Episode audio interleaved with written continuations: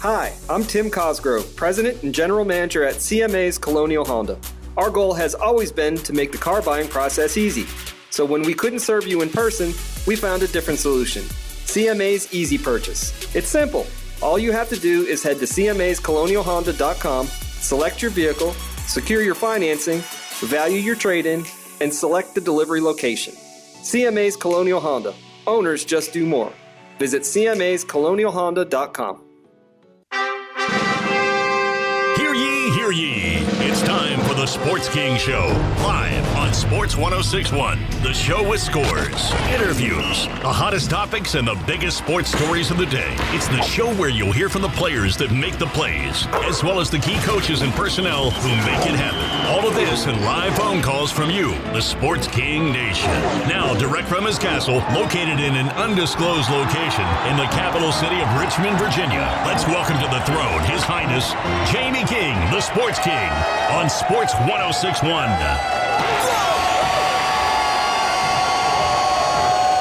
Hey, good morning, everyone. Wednesday edition of the Sports King Hump Day version, and we thank you for joining us wherever you're out there listening. Facebook Live, Sports 1061. And right off the bat uh, on Facebook Live, you can see I'm clad in my Washington Nationals gear, and that's because at long last, something I didn't think was going to happen. Finally, Rob Manfred has done what he should have done all along, dropped the gauntlet and said, This is it. And it's it. Baseball is back, baby. We're back in business now. Now, the question is, how is it going to look? Major League Baseball will hold opening day either on July 23rd or July 24th. If they had got through some of this nonsense, it could have happened on the nation's birthday, but they didn't do it. But I digress. The 23rd or 24th will be opening day. Teams are going to start heading to training camps in a week after the league and the union on Tuesday agreed on all of the health and safety protocols that will govern the sport as it attempts to return amid the coronavirus pandemic. Now, herein lies the rub. They are trying to attempt to return. Now, this isn't going to be without error, folks. So don't think it's just going to be a smooth uh, walk through the roses because nearly three months of frustrating and failed economic negotiations ended with the league implementing a 60 game schedule that will run through September 27th and feature a number of new elements. I'll get to that in a few minutes. There'll be a 10 team playoff structure as everyone vies for the world title. But in looking at this, we're happy that baseball is back. There's all kinds of changes here but the deal and the dissension between Major League Baseball and the Players Association that led to this back and forth, it's just gone on. It, it's beyond ludicrous. But finally, they have a season coming up for all of us, and we can be thankful for that. Uh, the protocol list that players are receiving is well over 100 pages, much like the NBA. Uh, 100 page document there that they have to go through. There's so much to go through in terms of the safety protocols. Now, Will there be some players that just say, I'm not going to do it, I'm not going back? You wonder about the Blake Snells of the world who said, if I don't get mine, meaning my entire salary, I'm not coming back to play. So it's going to be interesting to see if the high dollar guys, all of them show up, or some say, look, I've got so much money, uh, it's not worth the health risk. I'm going to stay with my family. 60 games means nothing to me. The money means nothing. You know, I've got hundreds of millions in the bank. I'm going to go ahead and stay home you wonder if they'll do that or if they're going to show up and just go for it. And we hope they will. Now, there's all kinds of implementations going on, and it's uh, fluid as you can imagine. We're going to go through some of it right now. Uh, we want to also let you know coming up in the 11 o'clock hour, Cole Thompson, our in, in, NFL insider, is going to go through some of the NFL things happening he's hearing about. Uh, of course, he writes for the Pro Football Network and also covers the Texas A&M Aggies down in Texas. So Cole Thompson, 11 o'clock guest here on the Sports King, and your phone calls 804-327-0888. Are you happy that Major League Baseball is returning? I'm ecstatic. You know, I want it to happen. I know my producer Ben Maitland, a huge Atlanta Braves fan, uh, being the Nationals. Uh, fan that I am, of course, world champion Washington Nationals had a chance if they didn't play the season, could have been a two-time world champion, but I didn't want to get it that way. We want to win it the right way. Unfortunately, it's not going to be a full season. How it's going to look is this way. Uh, it's going to be radically different. Teams will play their four divisional opponents 10 times, and each of the five interleague opponents in the same geographical area for four games apiece. The National League will use a designated hitter. In extra innings, this is going to be an interesting deal here. Teams will begin with a runner on second base. So that's how it's going to go in extra innings, and base hit normally will win depending on who's on second base. And of course, you're going to have a speedster there. So more than likely, if you get a good base hit, it will score the runner from second. So that's how they're looking at it there. The trade deadline will be August 31st, less than a month before the regular season is scheduled to end. Rosters will start at 30 men for the first two weeks, then go to 28 for the next two weeks, and stay at 26 for the remainder of the season. Teams will have a taxi squad that will allow them to have as many as 60 players overall available to play in major league games. There will be a COVID 19 injured list, which has never happened in the history of sports. We've never dealt with this before, with no minimum or maximum length of time spent on it. While injured players, uh, their stints will be for 10 days. The typical 60 day stint will last for at least 45 days. Coronavirus concerns around the sport have ramped over over the past week with players and staff from multiple organizations testing positive. Here is where my issue is now. Seven players and five staff members from the Philadelphia Phillies have already tested positive. The Colorado Rockies have players that have tested positive, and this is according to the Denver Post. So the players, as I said yesterday on the show, in terms of football, I feel that in order to do this the right way, players are going to be tested and need to be tested every single day. And I spoke with somebody last night. I got a call late and somebody said, What do you think about getting back to normal? How do you think it's going to work? And I said, You know what? Hopefully somebody comes up before a vaccine, maybe with a daily test that everyone can take.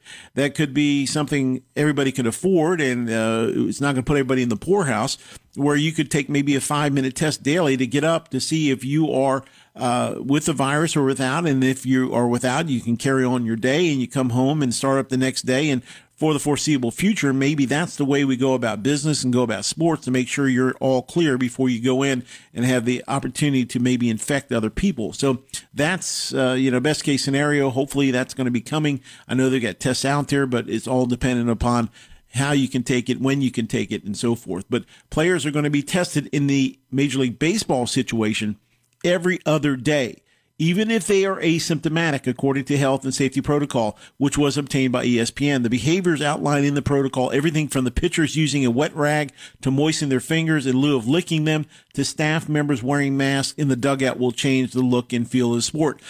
Uh, before I coached, I was a quarterback way, way, way back in the day. And one thing I always did was just a bad habit is I always licked my fingers before, you know, I get ready to get out of the huddle because it was just something I wanted to make sure I could get a good grip on the ball.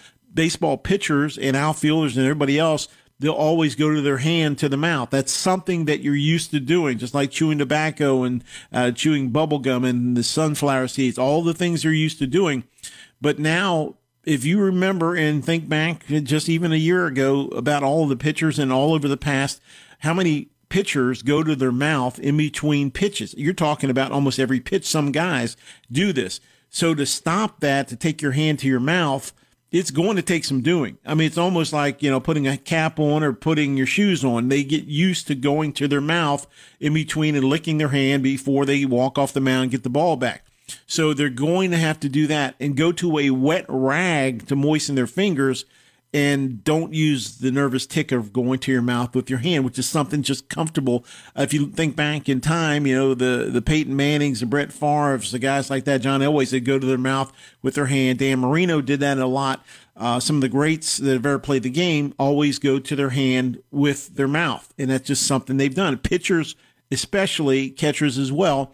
If you're going to throw down a second, you want to make sure you get a good grip on the ball. And that's just a nervous tic habit that everybody uh, not everybody, but most pitchers do in between pitches. And uh, so you got the rosin aspect and you got the wet rag now they're going to have. So you're going to watch this. It's going to be interesting whether they have it in their pocket or they have it off the mound. They just go down and touch it with their fingers and then try to get the moisture so then they can deliver the next pitch. So then you have somebody else saying to your uh, pitcher, "Hey, what's on that rag? Is it just moisture, or is it possibly Vaseline?" And that opens up a whole nother Pandora's box of what kind of moisture is on that rag, and that's another deal for another day. But we'll take it as is. So they're going to be uh, using the wet rag to moisten their fingers. And staff members will be wearing masks in the dugouts, which will change the look and the feel of the sport. Now, if you are a sports junkie like the Sports King and you're up at 2 a.m. watching the Korean baseball just to get a little baseball fix, you understand that, you know, you want to see baseball. Now, the Korean baseball that I've been watching, all the players in the dugouts and all around are wearing masks. So this is not new to what I've seen, but you're going to see something if you haven't been watching baseball all the uh, ancillary people in the dugout will be wearing masks. So that's going to be interesting in terms of that and how that is going to work there. So all staff members will be wearing masks in the dugout. It's going to change the look and feel of the sport uh, tremendously. So be used to it. You'll get used to it and don't worry because it's just going to be a thing that we're all going to have to get used to for now. Players are still going to have to sign off on this protocol and it's going to be high risk for some players with pre-existing conditions and it's going to be a situation where players without uh, certain designations can opt out uh, basically say, I'm not going to play, as I mentioned earlier before. Under this imposed season, players will receive their full pro rata, a sticking point in negotiations during which owners sought pay cuts in the first three proposals. The players never budge from their stance and they will receive in total around 1.5 billion. That's about 37% of their full season salaries. Players will not receive forgiveness on the 170 million salary advance they received as part of the March agreement and they are owed no bonus money from the postseason. Two items that the league had offered as part of the deal that included the players rubber stamping, expanding the playoffs from 10 to 16 teams. The players we know sought a 70 game season in which they would be get. Uh, which they'd be getting the 50 million in playoff revenue and cut uh, into the 2020 uh, television money, but they're not getting all of that. And so, the end of the day, somehow, some way, Rob Manfred has said baseball is thrilled to announce the 2020 season is on the horizon. What's your take? 804 327 0888. Are you happy? I'm happy. I'm ecstatic. I'm not ecstatic that my team, the Washington Nationals, defending world champion Washington Nationals, now have 60 games. But you wonder if a shortened season is going to benefit a team like the Nationals. Of course, we have some issues wondering about third base uh, with Anthony Rendon gone, how we're going to fill that in but you know you have the pitching and you wonder with the Strasburg and Scherzer on the front end how that's going to affect. I think in a shortened season, it could be to our benefit. As uh, last year, the only problem with that is we got off to that horrific start and we didn't do well in the first part, but we really came on like gangbusters. Davey Martinez has a job in front of him to basically say, guys, we don't have the luxury of going 162 games. You have got to get out of the gate quickly because in this deal, 60 uh, game se- season, you're looking at something. If you get behind quickly, uh, you won't come back from this. So it's basically from day one, there has to be a sense of urgency for everybody. So right out of the gate, the Yankees, the New York Yankees, and the Los Angeles Dodgers have o- opened as seven to two favorites to win the World Series. This is according to the Caesar Sportsbook in Las Vegas. The Houston Astros are third favorites at eleven and one. The Houston Asterisks, as I call them, of course, uh, the well-known cheaters from uh, last year. Uh, they were hoping, I know, that the season would not go off because they've been loving the fact that they haven't been in the news, and uh, of course, the coronavirus has overtaken all of the headlines. But hey, if you're in Houston, you better believe it's still going to come your way in terms of the cheating and the banging of the trash cans. It's still not going away. And the fact that they are in place right now as the third favorites to win uh, in terms of Major League Baseball's world title, uh, 11 to 1. I, I, think the Astros are in big trouble. Dusty Baker's there now trying to calm things down. But right now at the top, the Yankees and the Dodgers open at 7 to 2 favorites. And you wonder why the Nationals aren't among the favorites in that top three tier because other than Rendon and a couple other aspects, this is still intact. A team, you got a few defections, but by and large, it's still a team that can go the distance. And for the Yankees and Dodgers because of the big payrolls and the fact that they've played well. No question about it. They've got a lot of firepower. Both of them do. And of course, Gerrit Cole, the addition of him from the Astros to the Yankees is a big reason for that. But players and staff members will start traveling to training camp sites, most of which will be held in their home stadiums for a July 1 check-in. So they're right around the corner. Rosters will unfreeze Friday afternoon, leading to potential trades and free agent signings. If all goes well over the following three weeks, baseball will be back for a schedule of 60 games in 66 days, a shorter season than any sport has ever known. Now, here's the deal, baseball fan. You've been wanting baseball? Like I've been wanting baseball, one thing I will tell you right now is prepare for baseball overload. And you say, well, how's that going to be? How's it going to work? Folks, 60 games in 66 days, they are going to be playing baseball nonstop, which is which is great. To be honest, if I'm up watching at 2 a.m. Korean baseball to watch our national pastime, it's going to be a marathon and uh, session. It's not going to. It's every day. It's just going to be boom, boom, boom, boom. No breaks, no off days. It's just from one city to the next. Most home ball parks are going to be having these games, but it's going to be such a fast-paced deal. You're going to say, man, this situation is going to be so fast and so fluid that we hope it goes well. What's your take? 804 327 0888. The return of Major League Baseball. I cannot believe I'm saying this, and it's going to look different. It's not going to be the same, and you're going to say, wow, the fans aren't going to be there to start. Maybe they'll start integrating some fans. We don't know yet. We haven't heard a lot about that. But right now, the main thing is that the players are going to return. They've got a deal. Neither side really wins in this deal. The fans win that we get baseball back but it is lack of deal making between the MLB and the Players Association that led to this to begin with. And it's just been a big, big, big mess. Three months of back and forth failed negotiations. That's all you can say. And Rob Manfred finally had to put an edict down and say, I'm asking you guys to come back. This is it. There is no more negotiation, and we're done. So baseball is back July 23rd, July 24th, right around the corner. So guys are going to start coming. Now, here is the problem with that they're coming from all corners of the world. Uh, international players coming in. They're having players from the west, east, north, south. They're all converging. And guess what they're bringing with them in some cases? Sad to say, but some of these guys have not been tested. They're going to come in and then, and I don't want you to be alarmed by this, but this is what's going to happen. You already have Colorado players testing positive and you have Phillies players testing positive. We haven't even got these guys all back in yet by and large, there's going to be a lot of players from different teams. We hope it's not the case, but based on what we're seeing in the minor league system and what we're seeing at the major league level, you're going to start see guys coming in and they're going to test positive. Immediately, they're going to have to be quarantined. Then they're going to have to be declared healthy enough to return. So there you go with all of the situation of the, uh, the roster and the injury uh, is going to be the COVID 19 injured list with no minimum or maximum length of time spent on it. It depends on the situation, how quickly they will recover. And with all of the folks getting uh, positive results now, five players from Philadelphia and the Rockies now have some folks. So it's a mess right now, and they haven't even got together. So uh, it's just really bothersome to me when you look at Yesterday, they closed down Boise State's football complex and they're cleaning it, and uh, they got players that are testing positive there. Clemson players 23 have tested positive there, so it's happening, and we got to expect this. So don't be alarmed if some of your favorite players start testing positive when they come in, because you'll be saying, "Wow."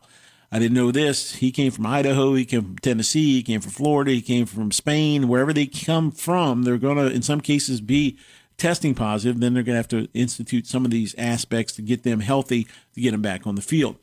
But the question I have is how much traveling they're going to do, how much air travel, how much are they going to stay at their home parks. Uh, I know they're working through the 60 game schedule, but it's going to be interesting.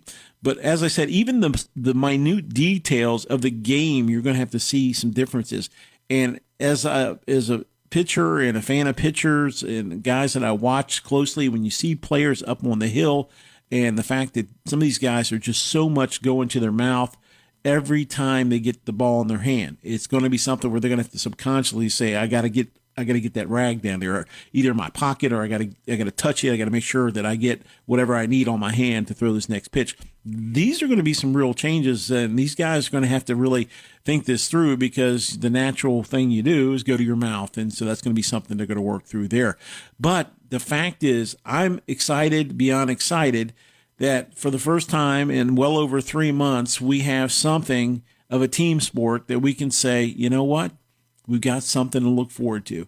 It's not perfect. It's not in the right frame that we want, the right context that we're used to, but we have Major League Baseball, and Major League Baseball is going to come back in some form. Now, we're excited about it. You're excited about it. I'd love to hear from you. 804 327 0888. Remember, the top two teams right now through Caesar Sportsbook, the Los Angeles Dodgers and the New York Yankees, seven to two favorites to win it all in a shortened season, 60 games, 66 days.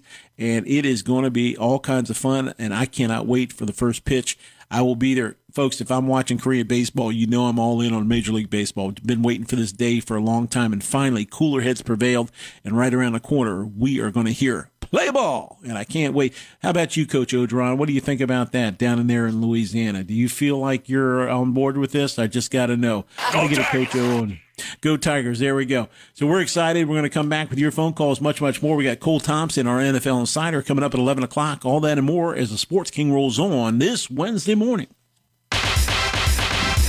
Hi, this is Chris Mooney of the Richmond Spiders. You're listening to Jamie King, the Sports King, on Sports 1061. Hi, sports fans. It's the Sports King for the Podiatry Center of renowned foot doctor, Dr. Paul Ross. Dr. Ross is an expert who develops individual game plans for the sole purpose of getting his patients back to 100% as quickly as possible. In my case, I wore soft casts, hard casts. I was in pain and I saw no relief. That is, until Dr. Ross came to the rescue. He restored my foot to the way it was originally, and he gave me the quality of life I so desperately wanted to return to. He can do the same for you. He has state of the art techniques and strategies to ensure your pain and issues become a thing of the past. If you've tried the rest, do yourself a favor and now try the best. Call today. Two offices to serve you Bethesda, Maryland, and Springfield, Virginia. That's the Podiatry Center of Dr. Paul Ross. For more information, go to paulrossdpm.com. That's paulrossdpm.com. Let's get back to the guy who said, Where there's a will, there's a relative. Oh, you're listening to Sports King right here on Sports 1061.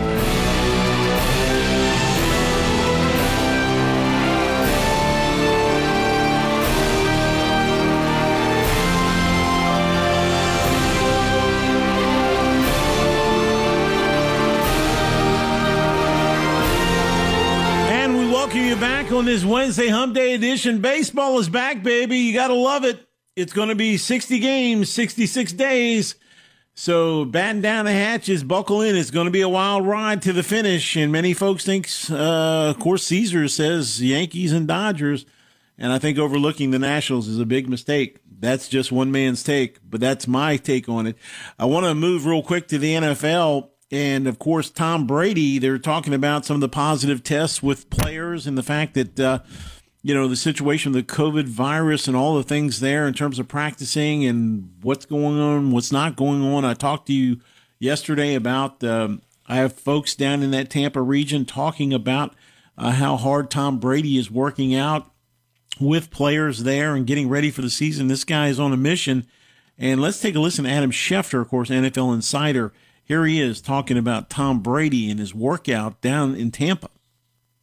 The fact of the matter is, players do what they want to do, just as people in our society are doing what they want to do. Some people wear masks, some don't. Some people are told not to work out, they do anyway. So again, it's all an individual choice, and right now these Buccaneers players believe that it's a bigger priority to be ready for the start of training camp whenever that begins, and they're not concerned with Dr. Mayer's recommendation. Their care they care more about getting ready and being in shape for the start of training camp whenever it kicks off. So Tom Brady is uh, working hard and working out daily, getting ready for the season. Of course, he's 40 plus years old. He doesn't care. He's throwing caution in the wind, getting his guys together and trying to get any edge he can. That's what makes him great. Uh, six world titles, but he's still working hard, trying to get things prepared for this Buccaneer squad. It's going to be a new look. It's going to be exciting. We're going to go out to the Sports King hotline, and we've got Kevin down in Tampa, big Buccaneers fan. He's got a question about Tom Brady. Go ahead, Kevin. Hey, Jamie, love your show. Nice to talk to you this morning. I woke up Good this morning. morning and my news uh, showed Tom Brady uh, with two DBs and his receivers were working out at a Tampa high school uh, football field. My question to you is Ron DeSantis, the governor, last night said everyone must wear a mask now. They just put out that new law. So he didn't violate that law. But however, do you think that anything can hold Tom Brady back from getting his timing down with his receivers? before the start of the season. Wow. Uh, I'm not the governor, but uh, I am the king. No, I, I don't know in You terms of king, that yes. situation. I am the king. Thank you. Uh, it's good to be the king. Uh, in terms of Brady with the mask, uh, I, I don't know. I mean, these guys, I had a player call me yesterday and we were talking. He said, you know, I, I can't wear a mask. He said, it's so hot and I'm trying to work out. And, uh, you know, so Brady and those guys out on the field, I think they're okay. I can't speak to that. The governor's saying you have to wear a mask pretty much everywhere now. But I can see these guys out there working out without the mask, trying to get their timing down. But I can tell you what, I am so impressed with Brady. Just when you think he's done everything, been there, done that, won all the titles, and his career and his legacy is there, he's moved on to Tampa in a brand new environment. And you know the heat down there, you live there. Uh, it's just amazing to me. He's out in the midday sun out there cooking and working as hard as he can to get some timing down for this Bruce Arians offense. What are you hearing down there, Kevin, by the way, on the ticket front in terms of it's got to be the toughest ticket in town to get? Oh yeah, they're tough tickets to get right now. I mean, Tampa's going crazy over the fact that we got Brady, and then when Gronk came, that was the icing on the cake. Uh, you know, they call uh, Bruce Arians "win or lose, we booze." Arians, and uh, that fits right with Rob Gronkowski's uh, uh, um, more or less uh, outlook on life. And uh, the thing is, Tampa Bay has an indoor air conditioning facility to work out in, but because the NFL, he can't work out there. So he's just taking it upon himself, and his receivers are more than happy to go out and a couple of defensive backs. And uh, I think getting his timing down. I think Tom Brady came to Tampa because he wants to be the first quarterback. He's won all other kind of acclaims. He wants to be not only the GOAT, but the only quarterback to win at a home stadium, which, of course, is in Tampa this year. So I think he's going to push extra hard. I think he's got a chip on his shoulder. I think in the first six weeks, I'm going to call you back, and they're going to be five and one. Really? That's my already, prediction. Yes. already going through it, huh? Well, I'm telling you right now, uh, and I've I've told people this. I know what they're going to do with Gronkowski. He's not going to be an every down tight end. He's going to be a guy. Once he gets to that 25 yard red zone, he's going to take over there. Right. And the reason they're going to be so effective is because they know each other like the back of their hand. He knows where he's going to cut. He knows where he's going to break. There's no learning curve there. When he nods his head a certain Right. way or looks over at him, he knows just by eye contact which way you're going to go with it, and he'll be able to adjust on the fly and make it happen. So they're going to have a red uh, zone game, unlike very few teams out there. I think it's going to be. Now, here's the deal: if you don't go to Gronkowski and use him as a decoy, then you got Mike Evans and Godwin there, and you've got all kinds of speed. But you got Evans with his height, so you've got two guys there. You can't really lock in on one. And I think Gronkowski will get singled up. I don't know how he's going to get singled up, but I think he's going to go to work. It could be one of the great years of his all-time career in terms of overall touchdowns in that red zone. I just think if you're a fantasy player out there, you better get on Gronkowski because I can't see him as an every down tight end, but he will be a guy in that red zone that I just think is going to have a career year. That's exactly what they're saying also down here in Tampa is he's going to be more or less a red zone guy and a decoy. But he's also very well known for his blocking skills also. And we don't have a great running game. But however, with Tom Brady in there and the receivers we have, uh, he loves to throw that ball anyway. But uh, You- I think it's know- going to be more of a, a, a throwing throwing game and uh, throwing to uh, Jones, uh, the running back in the uh, in the uh, open field as a check down is uh, going to work out for him. Yeah, the Bucs. I think offensively, they're going to try to work that running attack to just do enough to keep people off balance. As long as they have the aerial assault, the key question is, can they protect Brady enough to let him do what he has to do? I know you're thinking five and one. I know you're thinking Super Bowl potential, but I tell you what, it's all going to be dependent on that offensive line because last year Jameis Winston was battered at times in certain games, wasn't protected well enough. If he can get protection for Brady and that left side, they're working on to try to keep his backside protected from getting these big hits at 40 plus years of age. If he can stand upright through most of the early season and get a good uh, traction going on with that team and that offense under Bruce Arians, I mean, you got to remember last year they were in so many, as you said earlier this year, we talked, uh, they lost so many one point games with Arians there with now a guy that protects the football and Brady. Of course, Jameis with 30 touchdowns, 30 interceptions. It was abysmal. But if you got a guy that can cut that down to eight to 10 interceptions maximum and have a very high plus touchdown ratio, you've got a Tampa team that if they get some good defensive play could be right there to the very end. Well, actually, their defense played very well last year. It's only that Jameis Winston would put them in bad situations with the throwing interceptions and then leaving the defense at the ball at the ten yard line. Uh, you know, and and it's hard to defend. Uh, you know, four downs on the ten yard line. So I think Absolutely. that the defense did play well all year, except for you know Tom, uh, if Tom Brady doesn't put him in a bad situation like Jameis Winston did. I think the defense is going to shine this year. I think you're exactly right, Kevin. Thanks for the call down there in Tampa, and uh, stay cool. It's beautiful weather down there, and if you get a chance, get out there at that local high school. Tom Brady is getting done out there in the heat, and we wish you the the very best with the Buccaneers this year. Thank you so much, Jamie, and you have a great day. Thank you. Kevin from Tampa talking Tom Brady, man. They're excited down there. As I said, the toughest ticket possibly in sports right now.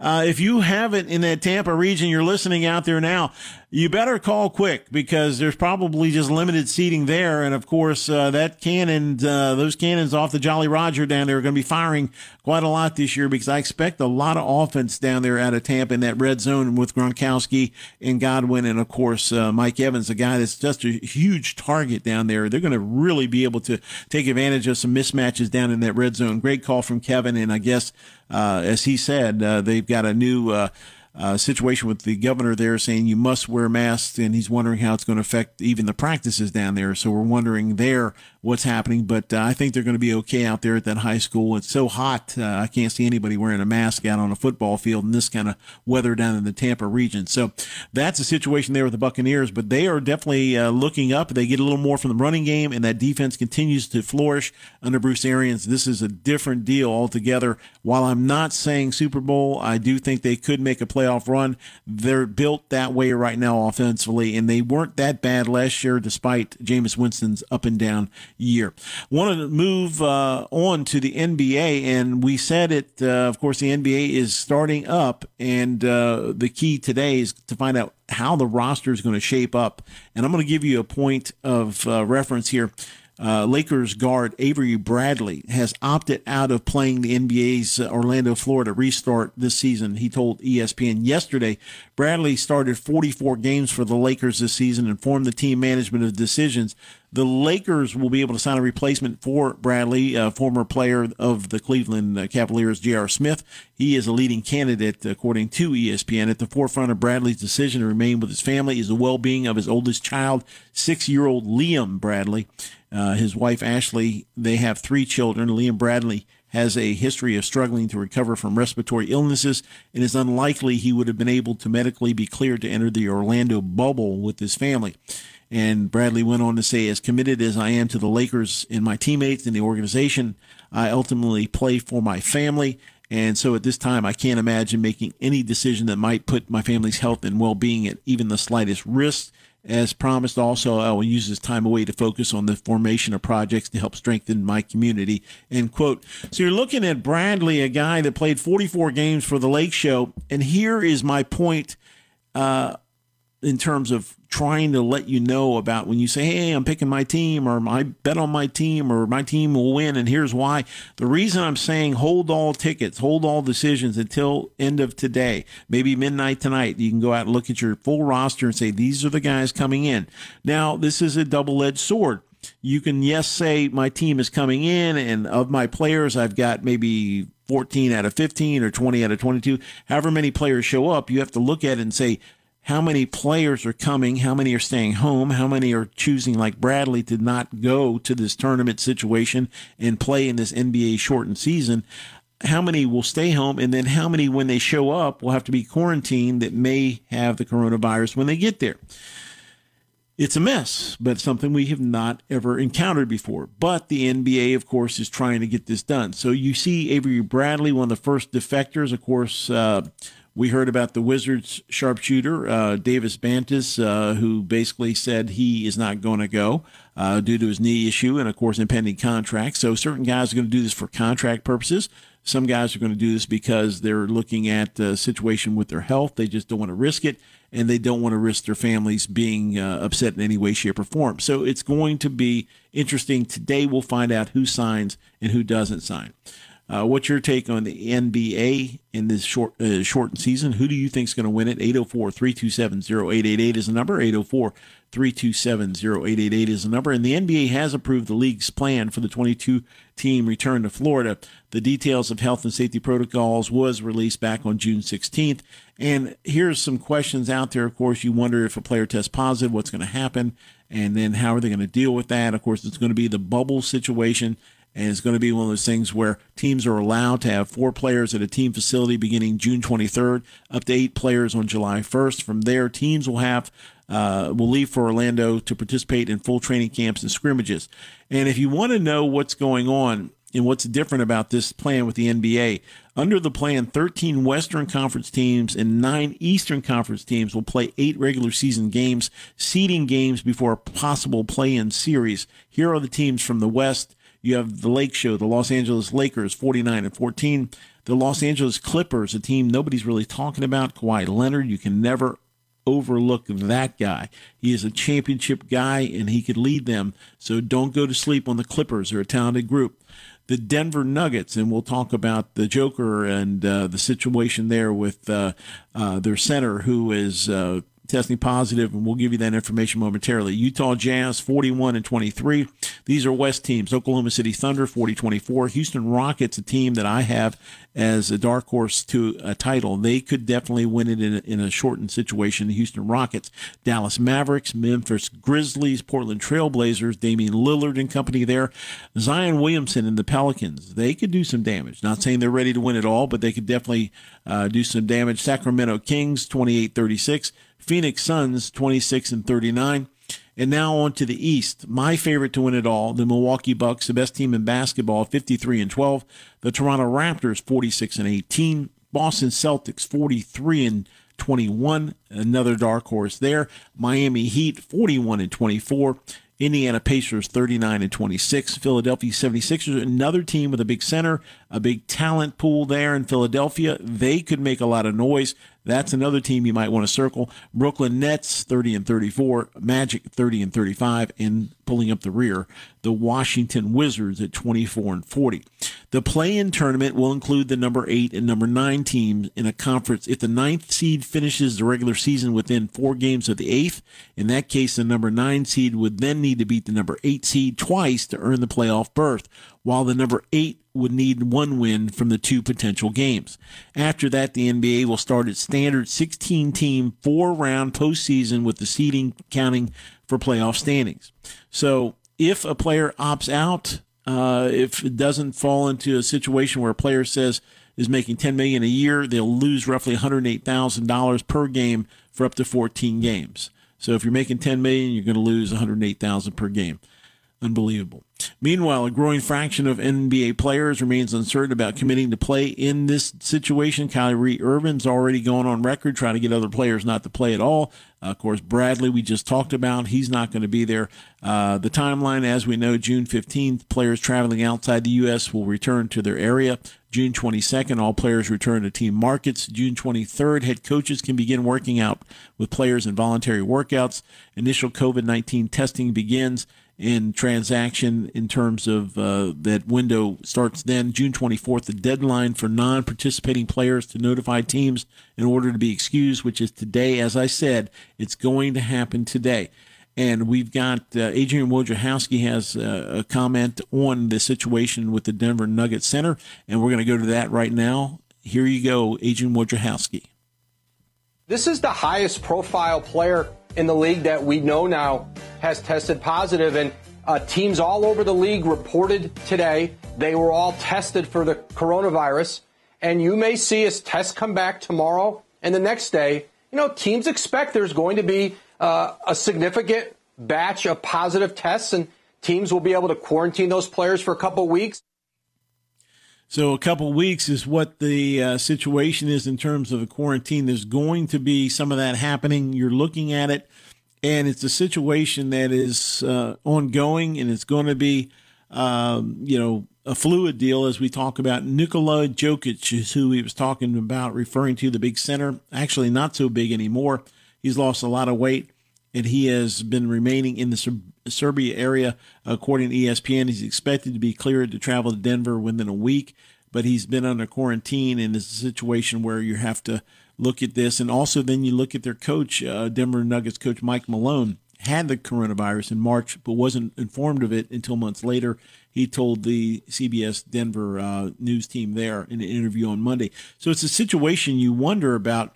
Uh, you got Jokic averaging 20.2 points a game, 6.9 assists, and a field goal percentage of 52.8. So you wonder, you can't miss this guy. He's so vital to everything they do but it's going to be interesting in terms of uh, the look of the Nuggets and uh, how they'll overcome that if he's unable to go right off the bat. So, what's your take? 804 327 0888. Give us a call. Who do you think will win the world title in this shortened deal here. I've got my money on Giannis. I think that Bucks team, I've gone on record saying this is a team to watch, and they are built for this, and they've done it all year. I don't think they're going to let up now. They've been staying together, great coaching, and I think they are built to win this title. Uh, we'll take your phone calls much, much more. And Cole Thompson coming up in the 11 o'clock hour, our NFL Insider, all that and more as the Wednesday edition of the Sports King rolls on. Hi, this is Vince Papale, whose life was featured in the movie Invincible. You're listening to another guy who is invincible as well, the Sports King, Jamie King, on Sports 1061. Hi, I'm Tim Cosgrove, President and General Manager at CMA's Colonial Honda. We know the last few months have been, to say the least, a learning curve. From teaching your kids at home to figuring out video conferences or even remembering the right way to go down aisles. We had a lot to learn, and our dealership did too. After all, our goal has always been to make the car buying process easy for our customers. So when we couldn't serve you in person, we found a different solution CMA's Easy Purchase. It's simple. All you have to do is head to CMA'sColonialHonda.com, select your vehicle, secure your financing, value your trade in, and select the delivery location. And don't worry, we're always here to answer questions. If you'd like to complete it all online and you're not sure about something, give us a call and we can virtually walk you through it. Or you can take any of these steps in the dealership if that's more comfortable for you. CMA's Colonial Honda. Owners just do more. Visit CMA's CMA'sColonialHonda.com. Want to reach the Sports King? Call 804 327 0888. That's 804 327 0888.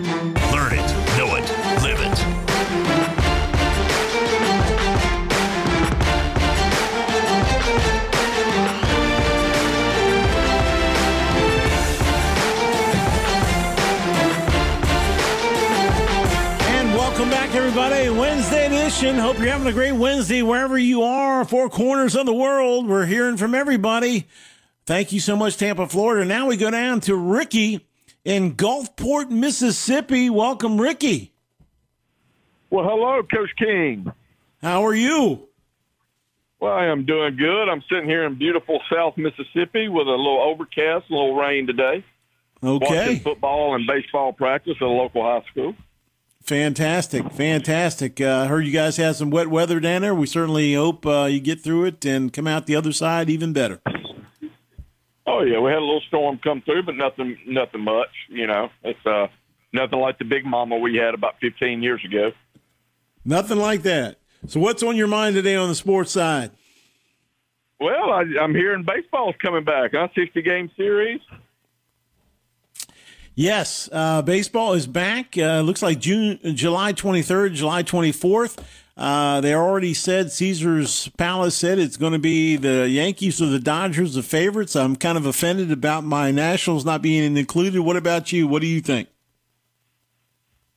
Well, I'm, you know, um, you know, when you got a skeleton uh, schedule like that, it's kind of, you know, it's kind of hard to please everybody. But I mean, it's good to, you know, see them back on the diamond. I'm just hoping that, you know, they take precautions and let the fans come back in. You know, um, we have several uh, major league players here in my local area that I've spoken to, and and uh, you know, one thing they don't want to do, they don't want to go in there with teddy bears in the stands, and and uh, you know, they you know, the, they energize off the fans. So I'm hoping, you know, the the fans will get the um, you know get the benefit of it. You, of course, uh, you have kids down there. You're at high school today in terms of the practices for football and baseball. How are you seeing things changing at that level in terms of the precautions on your end?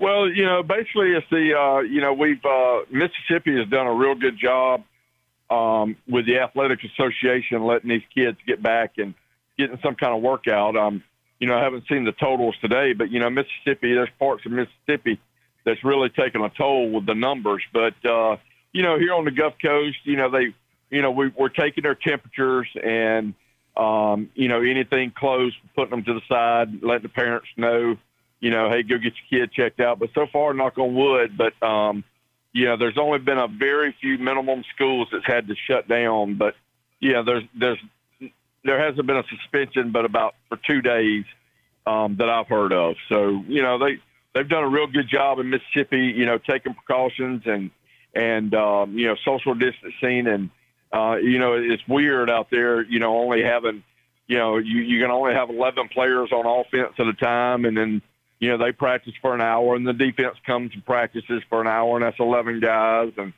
so, you, you know, the, that's the hardest part is picking and choosing who gets to, you know, who gets to, you know, train. So, and at what time of the day. We're going to go on to something really important. And uh, I am amazed at this. Haven't had the opportunity to have it yet. I've seen some of your videos on Facebook. Let's talk about this crawfish situation. What's going on with this crawfish? How do you eat the crawfish? I'm still not sure. I love the shrimp uh, and I love the crabs and the crab legs. Give me the rundown on this crawfish phenomenon down there. Well, you know, it's what they call it. They say pinch the tail and suck the head. Uh, you basically take your thumb and you slide the tail out. And when you slide the tail out, you got a piece of meat hanging out of it. And you stick that into your uh, front teeth and just slide the meat out, um, nice and chewy. And you and once you get that down, you uh, all the juices are piled up in the head. So you stick that crawfish head in your mouth and just suck the juice away. Unbelievable. And that's where all your I've seen the, that's I, where all your I've spices seen, are at. I've seen the pots you make there. You got the potatoes and all. You spend hours creating this. I mean, it just looks incredible, and, and it seems like something that you guys do quite often. Oh yeah, it's a it's a tradition. Um, you know, you know, uh, it's um, you know, it's done every weekend. Um, you, you take the you take crawfish, put potatoes, onions, uh, corn, mushroom, uh, broccoli, just anything you want to throw in there. It's like a trash can. Just pull it in crab boil and let it boil for a couple hours, and um, man, you can you know you can you can have a party with some crawfish. And of course, uh, it was Ricky Cunningham, folks. If you ever go to Mississippi, you got to look up Ricky Cunningham. He's like the mayor of Mississippi. He knows everybody. And it was Ricky Cunningham that took me so far in the woods to Brett Favre's Broke Spoke. Never forget that trip there in the woods. I the only thing missing were the the Deliverance banjos, I think. But Ricky, I'm telling you what, what a fun trip that was. And when you said it was something I would never see again, boy, you were right on the money of that place. Well, you know, it's uh, it's popular. I mean, people you know, Brett Favre was, you know, raised right here in Kiln, Mississippi, um, which is right here on the Gulf Coast. And um, it's, you know, right north of Interstate 10 that runs from Jacksonville to Los Angeles. And uh, Broke Spoke's probably been there probably a hundred years back when the moonshiners were running, you know, moonshine here on the Gulf Coast over from Louisiana all the way to Alabama up to Tennessee. Um, now it's more like a biker's bar and uh, got a lot of tradition there. And when Brett played in the Super Bowl uh, here in New Orleans, um, you know, CBS, ESPN, and and all the networks, you know, flocked to the Broke Spoke. So, you know, during that whole week, you had nothing but production trailers out there, and and so now you get folks from all over the nation that just comes in and. Uh, you know, they put their garnets on the wall and on the ceiling, and and uh, so uh, you know, it's, it's, a, it's a unique place. Ricky, I've got a minute to go for a break. Real quick, you got, uh, of course, uh, Mike Leach down there, Lane Kiffin, the two Mississippi new coaches down there. Who's going to get the better of it this year? Your take, real quick. Well, well, I have to I have to go with my Bulldogs with Mike Leach. Um, you know, very positive. You know, it's got got the quarterback transferred in from Stanford, and you know they they call it the uh, air attack and things like that. So we're pretty excited. Uh, Lane is going to bring a lot of personality to the uh, to the uh, state, and it's already started. You know, with a lot of stuff they've they've been doing up at Ole Miss, but um, you know, we're really looking forward to it. Thank you, Ricky. We really appreciate you down in Gulfport, Mississippi. We want to take a time out, come back. We've got Cole Thompson, our NFL insider, on the other side of the 11 o'clock hour. Don't go away.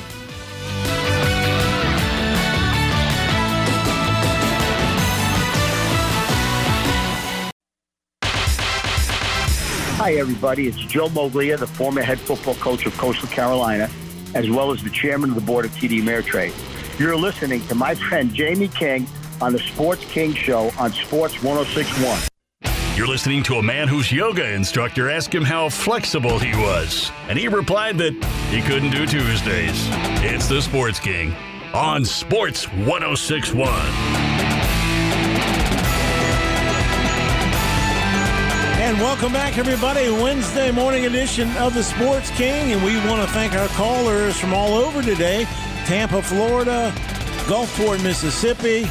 And now we're going to head down south uh, to our NFL insider, Cole Thompson, who also writes for Pro Football Network. He can be followed at Mr. Cole Thompson. That is his Twitter handle. And folks, don't forget, he also covers the Texas A&M Aggies as well. And let me start off with the college football news, Cole. I want to go through this with you a little bit.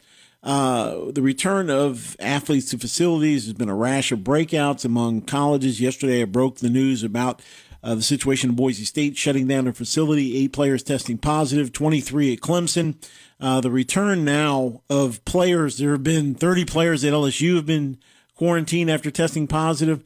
And Coach Orgeron said on Tuesday, this is a new lay of the land. It's something we have to work through. I think our team and our guys are doing great. But here's where I am really bothered by the transparency or lack thereof. A lot of teams aren't even reporting this. And I think everybody needs to report it so we know what's out there. And we need to know as parents and administrators, uh, instead of keeping it quiet and not wanting to offend the public, you need to come out and say, here's what's happening with our players and so forth. Um, Kansas State had 14 athletes test positive. Overall, uh, USA Today Sports identified 37 universities with FBS programs, roughly a quarter of the FBS that have reported positive cases of COVID 19 where are we, Cole, in terms of college football? Do you see this, uh, you know, working through this and getting to a playing situation, or do you think this is an exercise in futility?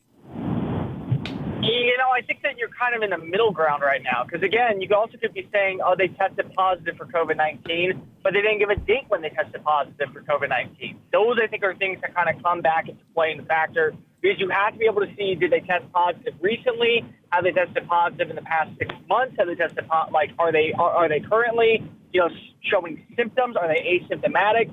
All those things will play a factor, and I think right now going into the summer months, seeing that more people are testing positive or less people are testing positive will give you a sign of how the NCAA football season will continue this upcoming year. I think that no matter what, you will see limited in no fans at all. That's just going to be the, the you know factor going into 2020.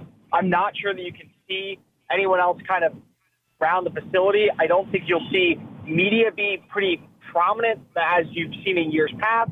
So it's going to be a very confusing season, I think, for the NCAA right now, just because of there's a lot of current cases that are being dissected, but without actual knowledge and without actually knowing what's going on. I, I think that you're kind of in a middle ground. If it, if it spikes again, I, I don't see the NCAA having a season with fans, if a season at all. But if it stays at this, the worst I think happens is you either have a shortened season or a season without fans.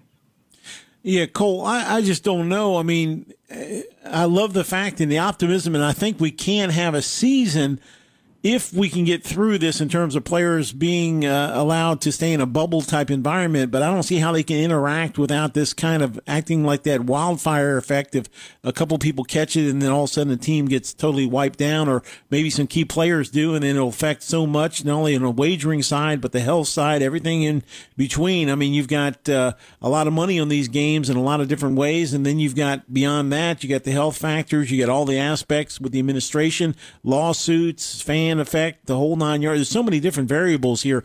But when you look at the fans and the fact that you said maybe a season goes on, but without fans. Now, we know the White House, the press corps all has face masks, and I'm sure you, as being a member of the press, when you go to Texas A&M, you'll have to wear it among others in terms of a new new normal, if you will. But if they don't have fans, how can they survive, and how can football as a whole at these major universities? We know some of the bigger ones can do it because they've got money in the coffers, but D2, D3, and beyond, how can they survive when so much is dependent upon the football money from driven from the ticket sales?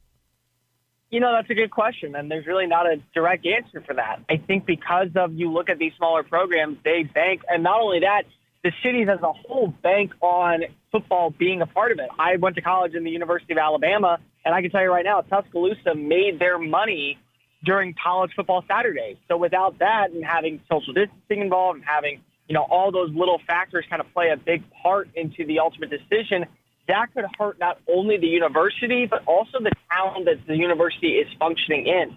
Uh, again, I, I, I get the betting thing, but at the same time, you don't stop the game because a player who's a star has a, you know, has a freak injury. It's, it's a shame, but it's just part of the game. You have to roll the punches with it. So I don't think that's really a factor right now, but I do think that health is a giant concern. But at the same time, so is the economic structure that goes with it. And if this is the case where we do see football without fans, you could start seeing the death of several programs for a couple years just because of they will not have the funds and the revenue to be able to provide the uh, the the living stability and the the academic funding as well as the you know proper nutrients funding for these players to come to the facility, join the staff, and be a part of the long term process. Yes, and uh, I agree with you there. Uh, you know, I'm looking through some of the top teams. Notre Dame, for instance, Cole tested 91 football players, 50 staff members. Only one player tested positive. So that's a great sign there. Uh, that was announced Monday. Of 117 athletes tested by Wisconsin, two came back with a positive result, and of course they'll be quarantined.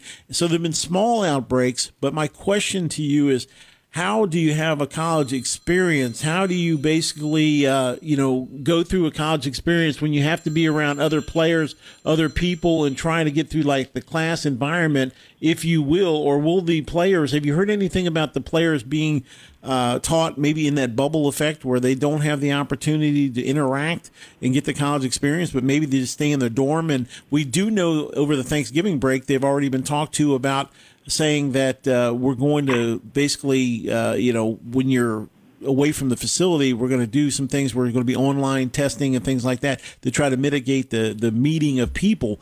Uh, but do you see it more in that kind of bubble effect where they just stay on campus in a certain dorm, a football dorm, and stay away from the rest of the public?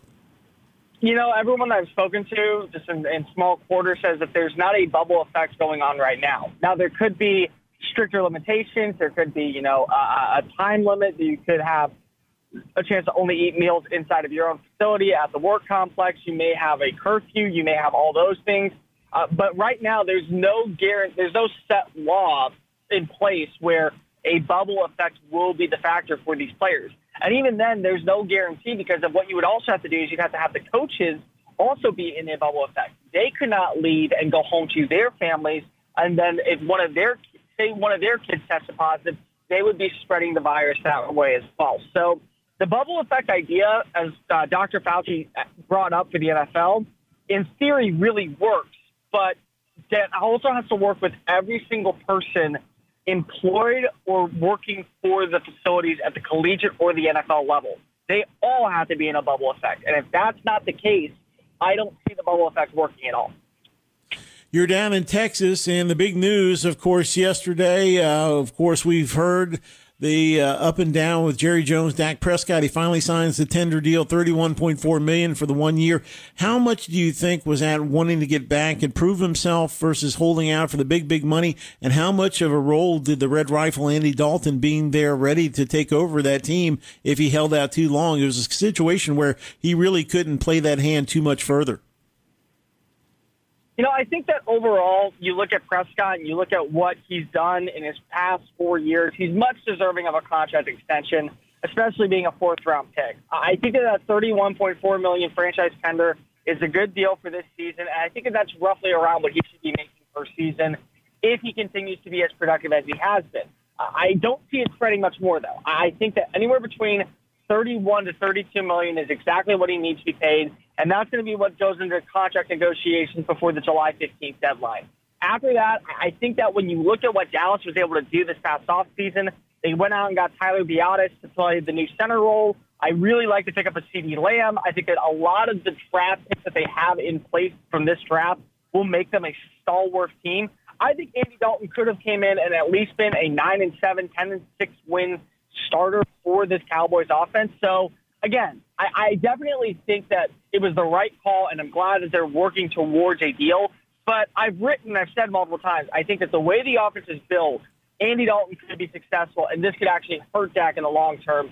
So now, depending on what he gets paid, this is going to be a big storyline to follow, especially now with the new CBA rules that says if you sit out, you will be fined up to $40,000 a day. So he doesn't win in this deal at all. Our special guest, Cole Thompson. You can follow him at Mr. Cole Thompson, his Twitter handle. He writes for the Pro Football Network and covers also the Texas A&M Aggies.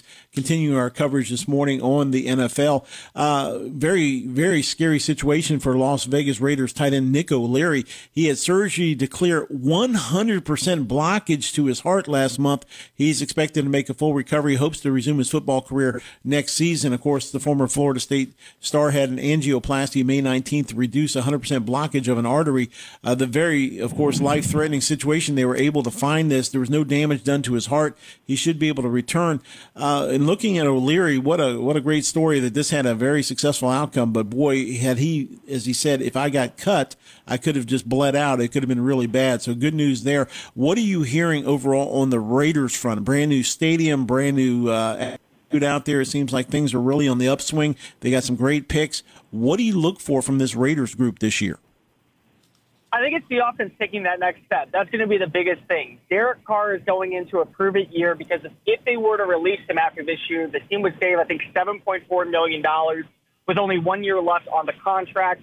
Uh, they'd be able to move on and find their quarterback of the future. And maybe it would be Marcus Mariota who would want his own Ryan Tannehill resurgence with Las Vegas. But they went out and they were able to go get him a couple more weapons to pair with Tyrell Williams and Darren Waller. The Henry Ruggs pick will be a perfect Z formation guy. I really like Bryan Edwards to play that split end role and give Tyrell Williams kind of a run for the money.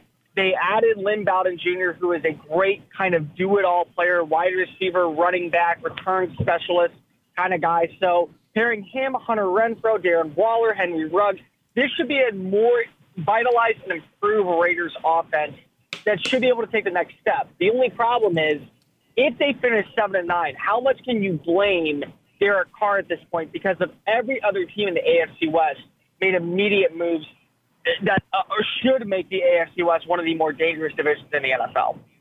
I agree, and it's uh, absolutely this stadium. If you have a chance, go online and look it up. It's unbelievable. The optics of this beautiful stadium there in Las Vegas is going to be incredible.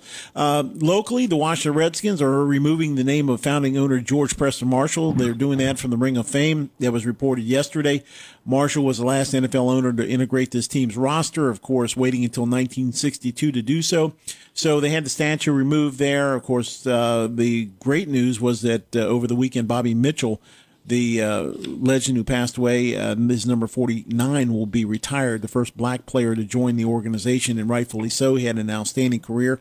And now the report is there more and more pressure on Dan Snyder to change the name. I've gone on record here. He's never going to do it, folks. I'm telling you, as long as he's owner, he has steadfastly said, "This is my team. This is the name. It's not going to change." Are you hearing anything to the contrary, or pretty much it's going to be uh, the status quo there in D.C.?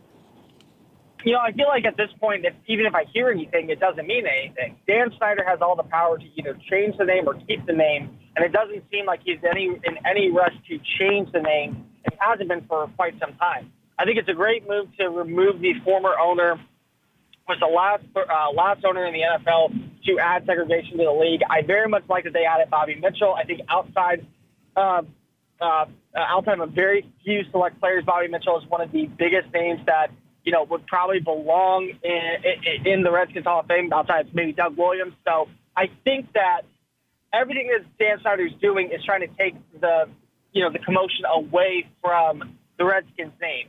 I personally am for changing it. I understand that there's history behind it, but at the end of the day, Snyder has all the power to either make the change or not. And even if a petition was signed, I don't think anyone under the Snyder regime will allow him to change the name. So until you see a new owner, I think that this is a mute point.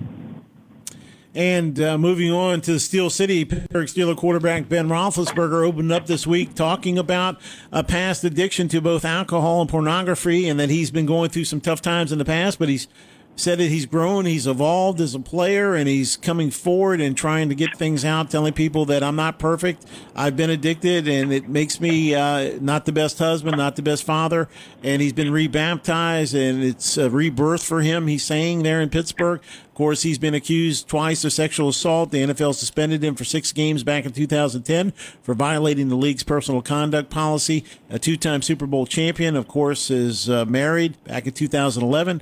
He has three children. Uh, he's trying to uh, definitely move forward with his life, and he's back now healthy for the first time in a long time.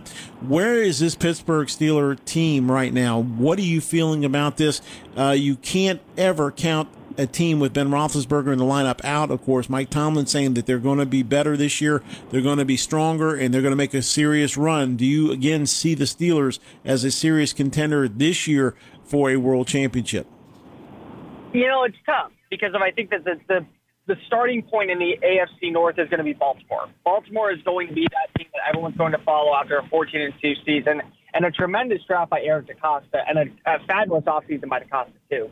He's really earned some stripes for what he's been able to do. But again, Pittsburgh's defense was a top seven defense last year. They were number four in rushing, they were number six in pass defense. So overall, they're still a top 10 unit who made a ton of great moves. I really like the Minkah Fitzpatrick pick, and they weren't going to be able to get a guy with Fitzpatrick skills at pick number 18 in the draft. Adding in Devin Bush to the linebacker core was a must-have after the uh, unfortunate injury that happened to Ryan Shazier. And as long as the offense retools and rebounds under the likes of Ben Roethlisberger with rising star Diontae Johnson, uh, you have a rebound year for Juju Smith-Schuster. You continue the progression of James Washington. I also really like to pick up a Chase Claypool in that flex tight end type role. I think that's going to be a very nice pickup to go alongside Vance McDonald.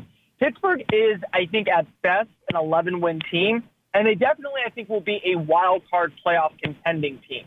Now, do I think that they will win the division? Maybe not, and that could hurt them on the way to a title championship uh, to Super Bowl down in Tampa. But they are, I think, a very solid team. And think about this: last year they won eight games with Duck Hodges and Mason Rudolph. They're at least, I think, at 10 games with Ben Roethlisberger if he can stay healthy all 16.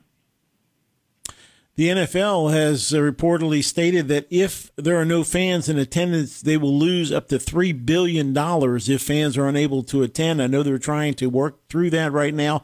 Do you think right now, and of course uh, on this date, if we're looking at it on June 24th, do you see, and you mentioned the possibility of playing without fans at the college level, do you see the NFL having fans in any way, shape, or form? Or right now, are you saying no to fans as well in the NFL? It's decided state by state, and eventually I think the NFL will have to step in. I don't think that you will see fans right now. I, I just think because of the second spike that is expected to happen, plus you've already seen states like my own in Texas have – a second wave of COVID 19 kind of come through, even with 50% of restaurants open and 50% of bars open, it still is at a higher level. So, as of right now, I think that you have to start seeing that number decrease even more, or you have to be able to see a vaccine or some type of preventable cause in process before you would start seeing fans enter the stadium. I also think it would be an unfair advantage for states like Texas and possibly Louisiana which has some restrictions but are a little bit more open to the public to have fans in the stands, while teams in New York, Pittsburgh, Philadelphia would be empty stadiums. So in the end, I think Roger Goodell and the, and the staff are either going to have to allow every team to have some capacity or no capacity. And the way the states are building up right now, I just don't see any team having fans. I've been getting a lot of calls and texts from Bears fans, the Chicago area, wanting to know if it will be Mitch Trubisky, and I think that experiment is done, uh, or Nick Foles, a guy that's an established Super Bowl winner and a guy that knows how to win the big games. Is it done for Trubisky? Is his time over in Chicago? Do you expect there to be a big competition, or do you think it's going to be hands down Nick Foles under center week one? No, it's not a, done at all, in my personal opinion. And there's several people that I've spoken to about this that say it will be a competition at least to begin the year. Now, uh, they're not saying if Nick Foles will be the starter week one, if he will play it, by week six, week eight. He is expected to see snaps with the first team offense without a doubt, but I don't think Ryan Pace is going to give up on Trubisky just yet. I think the entire process and the, the Pace legacy will be based off this pick. So he is not ready to give up and move on from the from him just yet. But having Foles competition, someone who has been a solidified back who can make his mark as a at least quality locker room presence, maybe could be the push that gives Trubisky that edge and allows him to thrive in year four. I think by the end, he will not be the starting quarterback, but I do think that he will start the year under center. One final question for you, Cole, before we go to break. Uh, in terms of the biggest story you're watching now, you got Tom, Tom, Brady, of course, getting it done down there, practicing in the heat. We had a caller earlier today saying he's at the local high school daily, getting it done. What are you watching out there? What's something that fans should really keep their eyes on? A story maybe that you've been watching that's been under the radar, one that you kind of have your eye on, and you said you really better watch this because it's really something to, to keep your eye on. Well, I mean, Jamal Adams would be the one that I would keep my eye on the most because if you want to know what is going to be the trade value for the star safety who wants $20 million.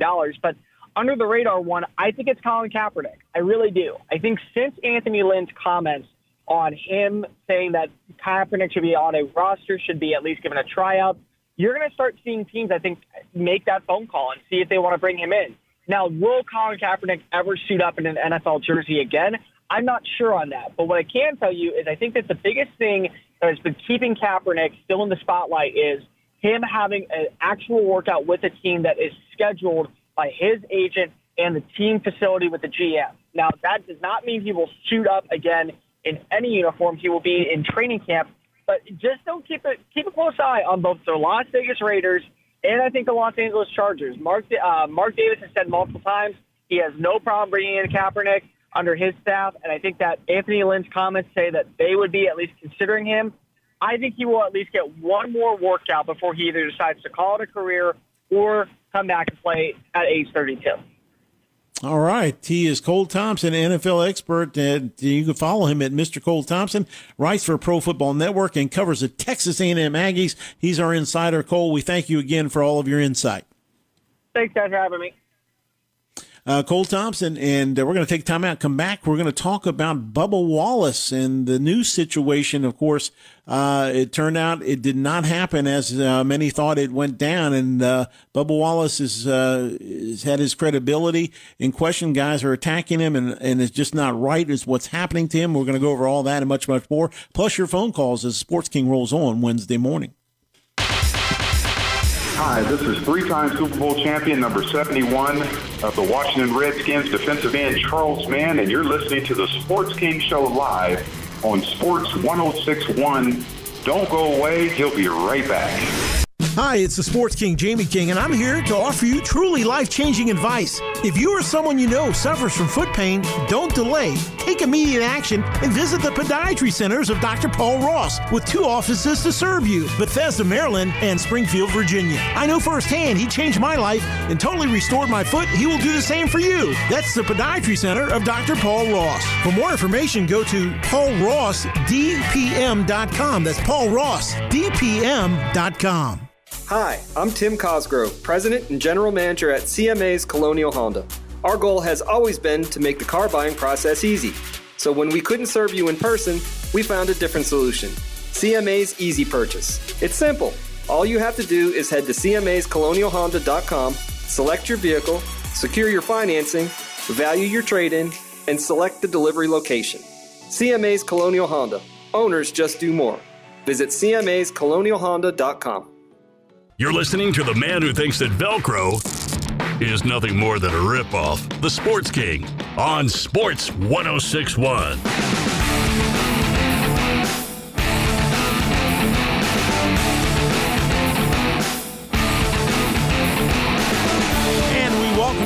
Back on the Wednesday edition of the Sports King. About a half hour left in the show. Time for you to get your calls in. Please do.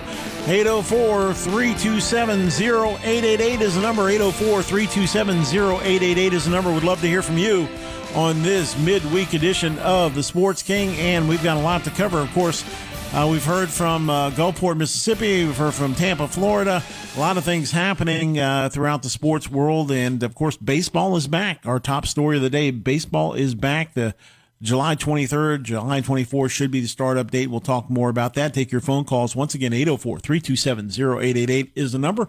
And we want to turn our attention to NASCAR now. Of course, Bubba Wallace is, quote, relieved, end quote, by the FBI finding that no crime is uh, in play in the noose that was found in his garage area. And he has now been, uh, and he's getting attacked left and right. Some people are saying, is this a Jesse Smollett situation where he's making things up to try to bring attention to himself? Folks, this isn't the case. This, this is a good guy. He is a class guy. Uh, he just responded to something that happened. That is, one thing has nothing to do with the other. So please don't, uh, don't hold anything against the young man. He is just doing and reacting to things that he saw uh, and was told basically he didn't see it immediately, but he was told this, and uh, based on the information he gathered, he said there hopefully will be some uh, pictures of what happened, but he felt it was a situation that occurred. Last night he appeared on CNN, and let's listen to his take on the situation, and you decide for yourself. This will not break me. None of the the, the allegations of, of being a hoax will, will, will break me or tear me down. Will it piss me off? Absolutely, but that only fuels the competitive drive in me to shut everybody up, to get back out on the racetrack next weekend in Pocono and showcase what I can do behind the wheel under tremendous amounts of BS, whatever it is you want to say. Um, you won't break me. You won't tear me down. Again, I will still stand proud of where I'm at. You will not tear him down. The driver of the 43 car, Bubba Wallace, uh, the FBI said Tuesday it had determined that the noose found in Wallace's garage at the Talladega Speedway in Alabama was a pull rope that has been placed there and been there since 2019, long before the stall was assigned to Wallace. So they're saying no harm, no foul. This wasn't intended for him. This is much ado about nothing. Wallace said Wednesday that the FBI told him the garage pole had been fashioned in the shape of a noose, albeit not a functioning one. He went on to say the photo evidence I've seen and have in my possession shows it was a garage pull that was a noose. And uh, my producer Ben Maitland said he's seen various ropes throughout garage areas uh, through his time. And I'm not saying this was intentional or non intentional. I don't know. Wasn't there. Didn't see it. But uh, Wallace went on to say, I don't know when we'll get to the point when we'll release the images that were uh, basically taken in terms of the photos. It's alerting and it makes the hair on the back of your neck stand up. Wallace went on to say it was definitely in the shape of a noose. It wasn't a functioning noose. Wallace said. So review of security video following the discovery discovery of the noose at the racetrack showed that it had been put up months earlier, according to a joint statement by both the U.S. Attorney's Office and the FBI. Wallace was assigned the garage space only last week, a development that nobody could have known about in 2019, the statement said. So on Monday, 15 FBI special agents conducted numerous interviews regarding the situation at Talladega Superspeedway. The statement said after a thorough review of the facts and evidence surrounding this event, we've concluded that there is no federal crime at this time that was committed. NASCAR confirmed Tuesday that photographic evidence showed the garage door pull rope was fashioned like a noose and had been positioned in the stall as recently as last fall. So uh, basically, this was before the 43 team's arrival. Wallace says said the noose was first reported to him by NASCAR President Steve Phelps, as Ben Maitland had mentioned to me earlier on the show. And uh, Phelps went on to say, "I want to be clear about the 43 team. The 43 team had nothing to do with this. The evidence is very clear, and the noose was in the garage." and had been previously in the garage. NASCAR will continue an internal investigation as to why a rope was fashioned into a noose at all, Phelps said. And uh, so this is a big, uh, we hope, uh, mistake, and uh, nothing happened in terms of this, uh, in terms of bad intentions. But I will say this uh, Wallace tweeted and retweeted the picture of the moving image just ahead of the rain delayed Geico 500 at Talladega Superspeedway in Alabama with one word that was captioned together. And folks, no matter what happened there, whether it was intentional or not, and everybody there, FBI says it wasn't. The fact that the NASCAR community still, no matter what, came together and supported this young man who is, by all accounts, an outstanding young man. People I've talked to that have talked to him and know him uh, there's no ill will here. It's a good thing for NASCAR, good thing for the world in a time where everything's coming apart. The fact that they're coming together to support Bubba Wallace shows they only support him. They support his race. They're together in this together, and they don't want anything to happen to him or him to feel uncomfortable in any way, shape, or form. And then the King, Richard Petty, at 80 plus years of age, showing up to show the solidarity of his team. And he says, I want to be there for my driver. What's your take about this? 804 327 0888. We got Major League baseball kicking back off. We're so excited about that. The baseball world is back. I'm wearing my Nationals gear today. I cannot wait. And I have gone on record. I'm a little disappointed that Caesar's Palace has said the Dodgers and Yankees, of course, the two big payrolls out there, they are the front runners to win a world title. No mention at all of the world champion Washington Nationals. So I'm a little ticked off, to be honest with you. What about you? 804 327 0888. Where is your team at? What do you think? I just think a strike uh, shortened season, which this isn't, but we've had strikes before. We've had shortened uh, seasons in the past.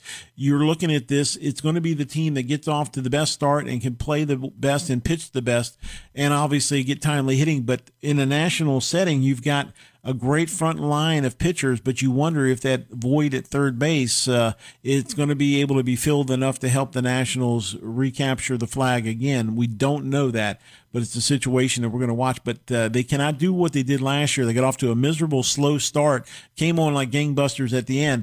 They cannot afford this. So I think if Davey Martinez says something, I hope you enjoyed the offseason. I hope you had the opportunity to enjoy your world title. We didn't get to enjoy it as much as we all wanted to, but the fact you're still world champs, in order to keep those rings and keep that world title here in the district, we're going to have to get off to a much faster start. We're going to have to play from day one and get this thing done and really have a sense of urgency. He's got to do that because this team cannot afford another repeat of last year where it got off to such a slow start. So that's the news there.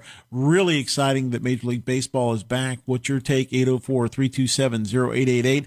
Are you happy and how do you feel about your team in terms of baseball? The fact that we won't have to watch any more uh, late night 2 a.m. Korean baseball. We can watch uh, the American baseball product as it is. Of course, 60 games, 66 days. It is going to be a free for all. It is going to be absolutely exciting. It's going to be something that we're going to have a lot of excitement about because it's going to be fast and furious. And you can't say anymore when you call into the show, I've got nothing to watch. I can't see it because you're going to have a baseball overload.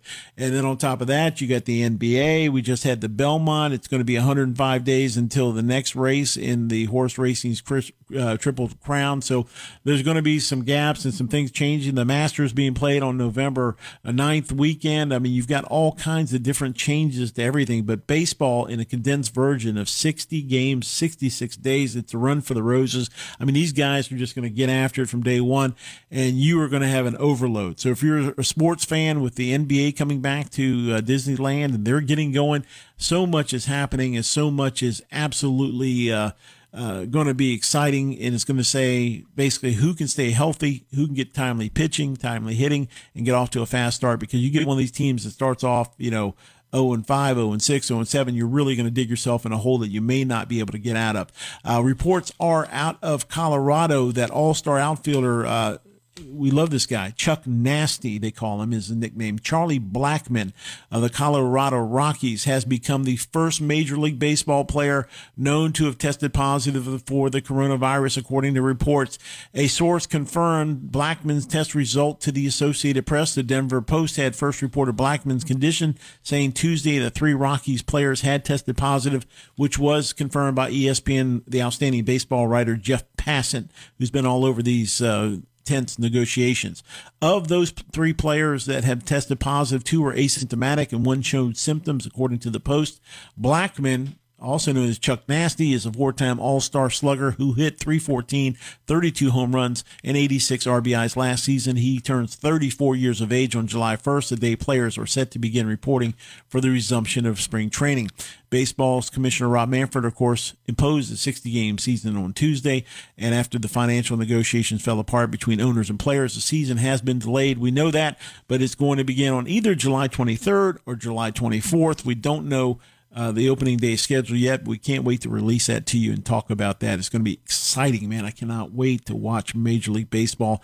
It's going to be different. There's going to be changes, but baseball is back. And uh, the situation there with Charlie Blackmon, you're talking about a key figure for that Rockies offense, and he's a guy that stirs a drink for them. He's one of their best players, Nolan Arenado, the other guy, uh, in terms of the big boppers in that lineup. But Charlie Blackmon is their clutch player, and they got to have that guy in the lineup. And the fact that he is tested positive, hopefully he'll be cleared and ready to resume activity soon but a situation that is fluid, ongoing there. But it's going to be a situation with all of what's happening with baseball that they have they finally cleared the hurdles to start up and uh, players are returning to the lineup. Uh, here it is, the 24th. They are reporting on July 1st, so just shy of uh, the nation's birthday. They'll be back. But as we said earlier in the show, uh, there's going to be some radical changes. The National League will use a designated hitter. Extra innings teams will be uh, having a runner on second base in the extra inning game. So you're going to see some things that are going to say, well, what's going on here? They're going to automatically put that player at second base, and that's going to happen in the extra inning situation. Uh, the trade deadline will be August 31st, less than a month before the regular season is scheduled to end. The rosters will start at 30 men for the first two weeks and then go to 28 for the next two weeks and stay at 26 for the rest of the season. Teams will have a taxi squad that will allow them to have as many as 60 players available to major league games. Now, if the coronavirus was to hit, you have the 60 players available, so you have a pool to pick from. There will be a COVID 19 injured list. This is something you're going to start seeing both in college, pros, everywhere. You're going to start hearing about these COVID 19 injured lists with no minimum or maximum length of time spent on it. While standard injured list stints will be for 10 days, and the typical 60 day stint will instead last for 45 days. So it's a situation that's ongoing as far as the money. The players never budge from their stance. We know that they will receive in total around 1.5 billion dollars, about 37% of their full season salaries. Players will not receive forgiveness on the 170 million salary advance they received as part of a March agreement, and they are owed no bonus money from the postseason. Two items that the league had offered as part of the deal that included the players rubber stamping expanding the playoff from 10 to 16 teams. The players we know saw the 70 game season. They had to settle for 60 in which they would receive 50 million in playoff revenue and a cut from 2021 of the new money from TV rights. So the big money here for owners and players is going to come predominantly from the TV money. And Let's be honest about it. The fact that we get to watch something on TV, the ratings should be through the roof. So uh, they're going to get a lot of their money back in terms of uh, money being spent. It's a situation that is going to be exciting from a standpoint of the folks getting paid off of the TV money, but the money from the revenue for the fans is going to be a total loss. So they have to get as much as they can from TV and the television rights. But I will tell you this: a lot of folks like the Yes Network and uh, the various leagues out there that and teams that have their own private television situations a lot of extra money will be made there, and they'll try to make as much as they can to offset some of what's being lost through the actual loss of people not going to the stadiums to actually watch and also drink the beer and eat the food and uh, buy the merchandise. These things is going to be total losses there. So they got to make it back somehow, some way. The New York Yankees, as we have said, and the Los Angeles Dodgers open up as seven to two favorites to win the World Series. No mention of the world champion Washington Nationals. Very upsetting to me. The Houston Asterix are third favorites at 11 and one, and those guys are in for it. If they think by any way, shape, or form that fans have forgotten about what they've done, they are sadly mistaken. And that doesn't matter where they go, where they play, they're going to be booed vociferously because people are sick and tired of the Astros and what they did to cheat the game, how they can go off ahead of the Washington Nationals as favorites, as the third favorite team to win a world title. I just don't get it. I know they uh, lost Gerrit Cole, they lost some pieces, but they are a team that really, uh, with Dusty Baker there, uh, they better hope that uh, they don't get it as bad as I think they're going to get it because I just think fans are just going to bombard them from day one when they return. But baseball, the best news of all today I have for you folks after months and months and months of nothingness, July 23rd, July 24th, go write it on your calendar.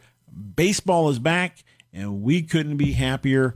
And as Ernie Banks used to say, let's play two.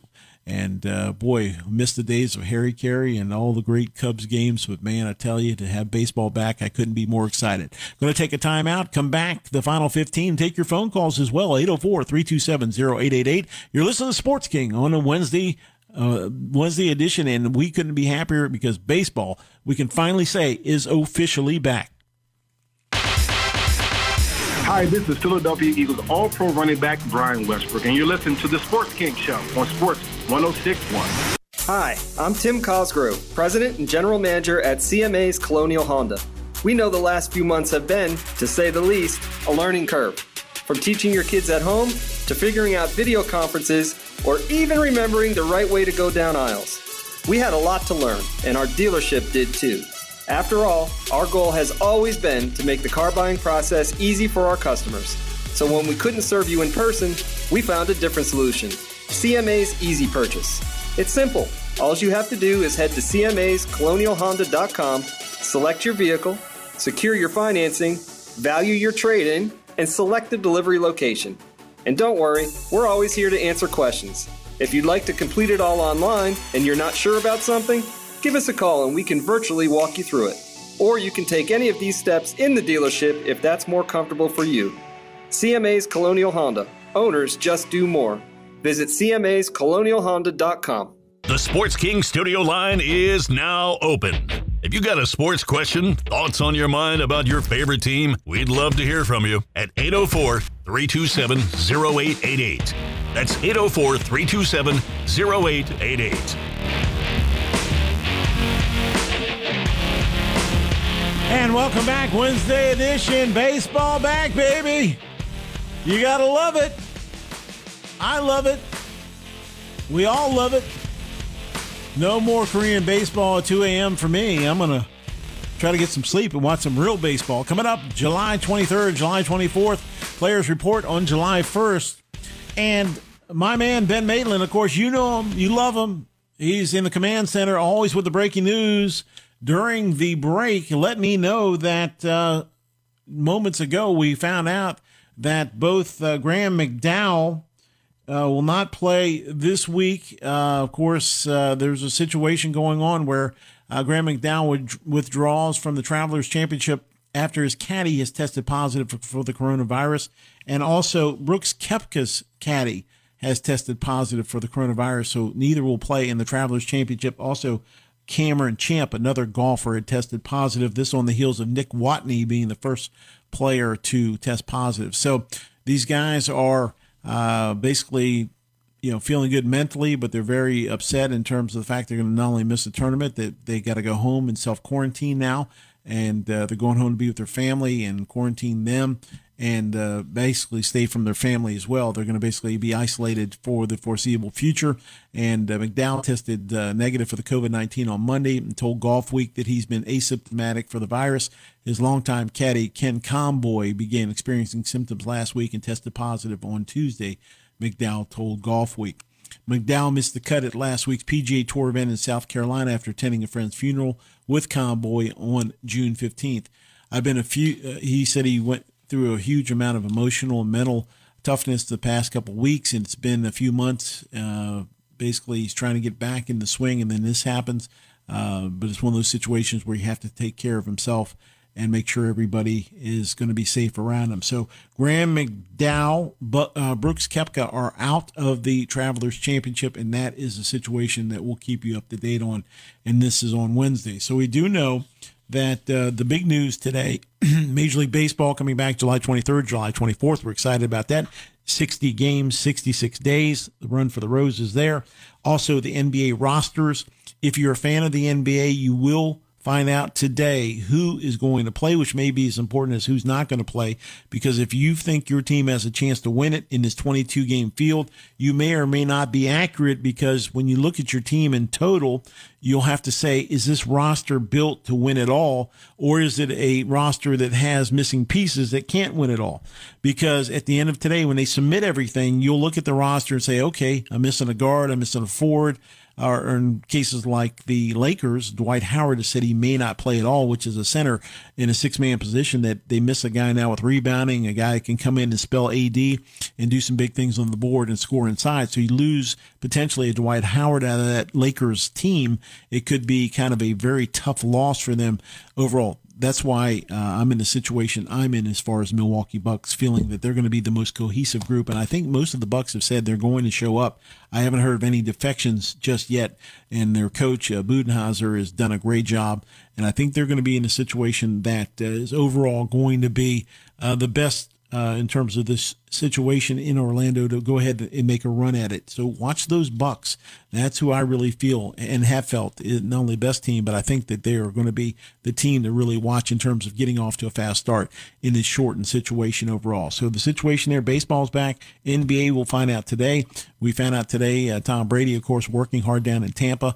And of course, uh, we had caller Kevin talking about uh, the governor down there with the situation going on there and all kinds of things. The Bubba Wallace situation we found out uh, was not uh, intentional, evidently, but he felt it was still shaped like a noose. And I know a lot of people are going after him right now, uh, questioning his credibility. He appeared on some uh, some top shows last night talking about it, saying, "Hey, don't blame me. I'm just uh, reporting what happened." And uh, it's a situation that no matter what you're feeling on the whole stance of the thing, the best thing that came out of it was the fact that the NASCAR community rallied together and showed unity in a time where we really needed it, and they were really professional about it. So, regardless of what happened, the fact that really good things did come from it, and a conversation started, and uh, you saw all of the NASCAR community get behind Wallace he's a good guy, folks. So out there, I'm asking you to please give the young man a chance. Don't bash him for something that came into his lap and he just responded to it. Uh, you know, he's a good guy. He's a quality young man, and he's trying to do the very best he can out there in the NASCAR community, and he deserves uh, support from everyone. And uh, so many people are trying to take pot shots at him now. Uh, he didn't create this mess. It fell in his lap, as I said, and he's done a great job in terms of responding to it. So uh, staying classy and doing the right thing. So those are some of your top stories. Of course, baseball number one. And I tell you what, uh, uh, Ben's a huge Atlanta Braves fan. I know he's excited in the studio. I'm excited here uh, for the Washington Nationals. Can we overcome what we have in front of us? We have the pitching, but do we have the timely hitting? Of course, you take Anthony Rendon out of that lineup, and it is going to be something that uh, is not easily replaced. But then you look at the LA Angels, and now you got Mike Trout, you've got uh, Anthony Rendon, you've got lineup power throughout the Angels. Another team you have to watch because of their power, and you don't lose an Anthony Rendon and say it's easily replaceable. Just not. He's a guy that was a vacuum at third base, a guy that was always steady, always confident, never showed any emotion, but was always there when you needed him the most. So Anthony Rendon's loss will be huge for the Nationals. Hopefully not huge enough that will cause us to basically, uh, uh, you know, miss any real key series throughout this. But we hope that uh, Rendon's uh, were able to somehow overcome his loss and play well throughout this 60 game schedule. And I know Ben back in the studio has a note he'd like to pass along. Go ahead, Ben. Yeah, we mentioned this uh, yesterday during the show, Jamie, and we want to mention it again today. And we'll likely do the same tomorrow and Friday, just so people are aware if you're an Alabama fan or if you want to listen to something um, that is sports related here on Sports 1061. Uh, we will be airing the Alabama Athletics Summer Update radio show from 11 to 1 on Saturday, this coming Saturday. Um, it was canceled a couple of weeks ago due to weather, so this is a makeup uh, for the Alabama Athletics Summer Update radio show. Eli Gold, who is the voice of the Crimson Tide, uh, we carry Crimson Tide football here on on Sports 106.1. He will host the show. We'll have some special guest interviews, including Coach Nick Saban. So again, if you're an alumni or a fan or just want to tune in on Saturday, again 11 to 1, the Alabama Athletics Summer Update show, and we will be airing that here again on Sports 106.1. Just wanted to give that a quick plug. Thank you so much, Ben, and of course, doing a great job with all the updates, breaking news. And folks, do you know it was on this date, way back on the 10th, uh, uh, 2010, June 24th, this date, 2010, Nicolas Mahut and John Isner, what did they do? They had the epic battle of all epic battles when it came to tennis 11 hours five minute match over three days before Isner eventually topped Mahut. Can you imagine playing tennis at a competitive level for 11 hours, five minutes for a match? Are you kidding me? An incredible feat, and that was this date, June 24, 2010. It was Mahut and Isner, and Isner finally toppled uh, him in a 11 hour, five minute epic three day match. That is absolutely phenomenal. So that's that uh, big sports news back on this date in uh, June 24th. So that's going to wrap up today's edition of the Sports King. And we want to thank Cole Thompson, our NFL insider, for joining us and talking all things Texas A&M. He talked college uh, football, talked pro football, gave you some great insight there. Thank Cole for that. And also, we want to thank you for tuning in today. Of course, baseball's back. Our top story NBA rosters will be determined today. We'll talk about that tomorrow. And I want to thank uh, Ben, who has done an amazing job, as he does every day for the Sports King Show. And once again, tomorrow, join us again. We'll be here 10 to 12 noon. It starts in the morning, 8 to 10 with Big Al. Coming up next in the jungle, Los Angeles, it'll be the great Jim Rome. He takes over for us momentarily. Don't touch that dial. Keep it right here on Sports 1061 throughout the day. Have a great rest of your day. For Ben, I'm Jamie. We'll see you tomorrow for the next edition of the Sports King Show.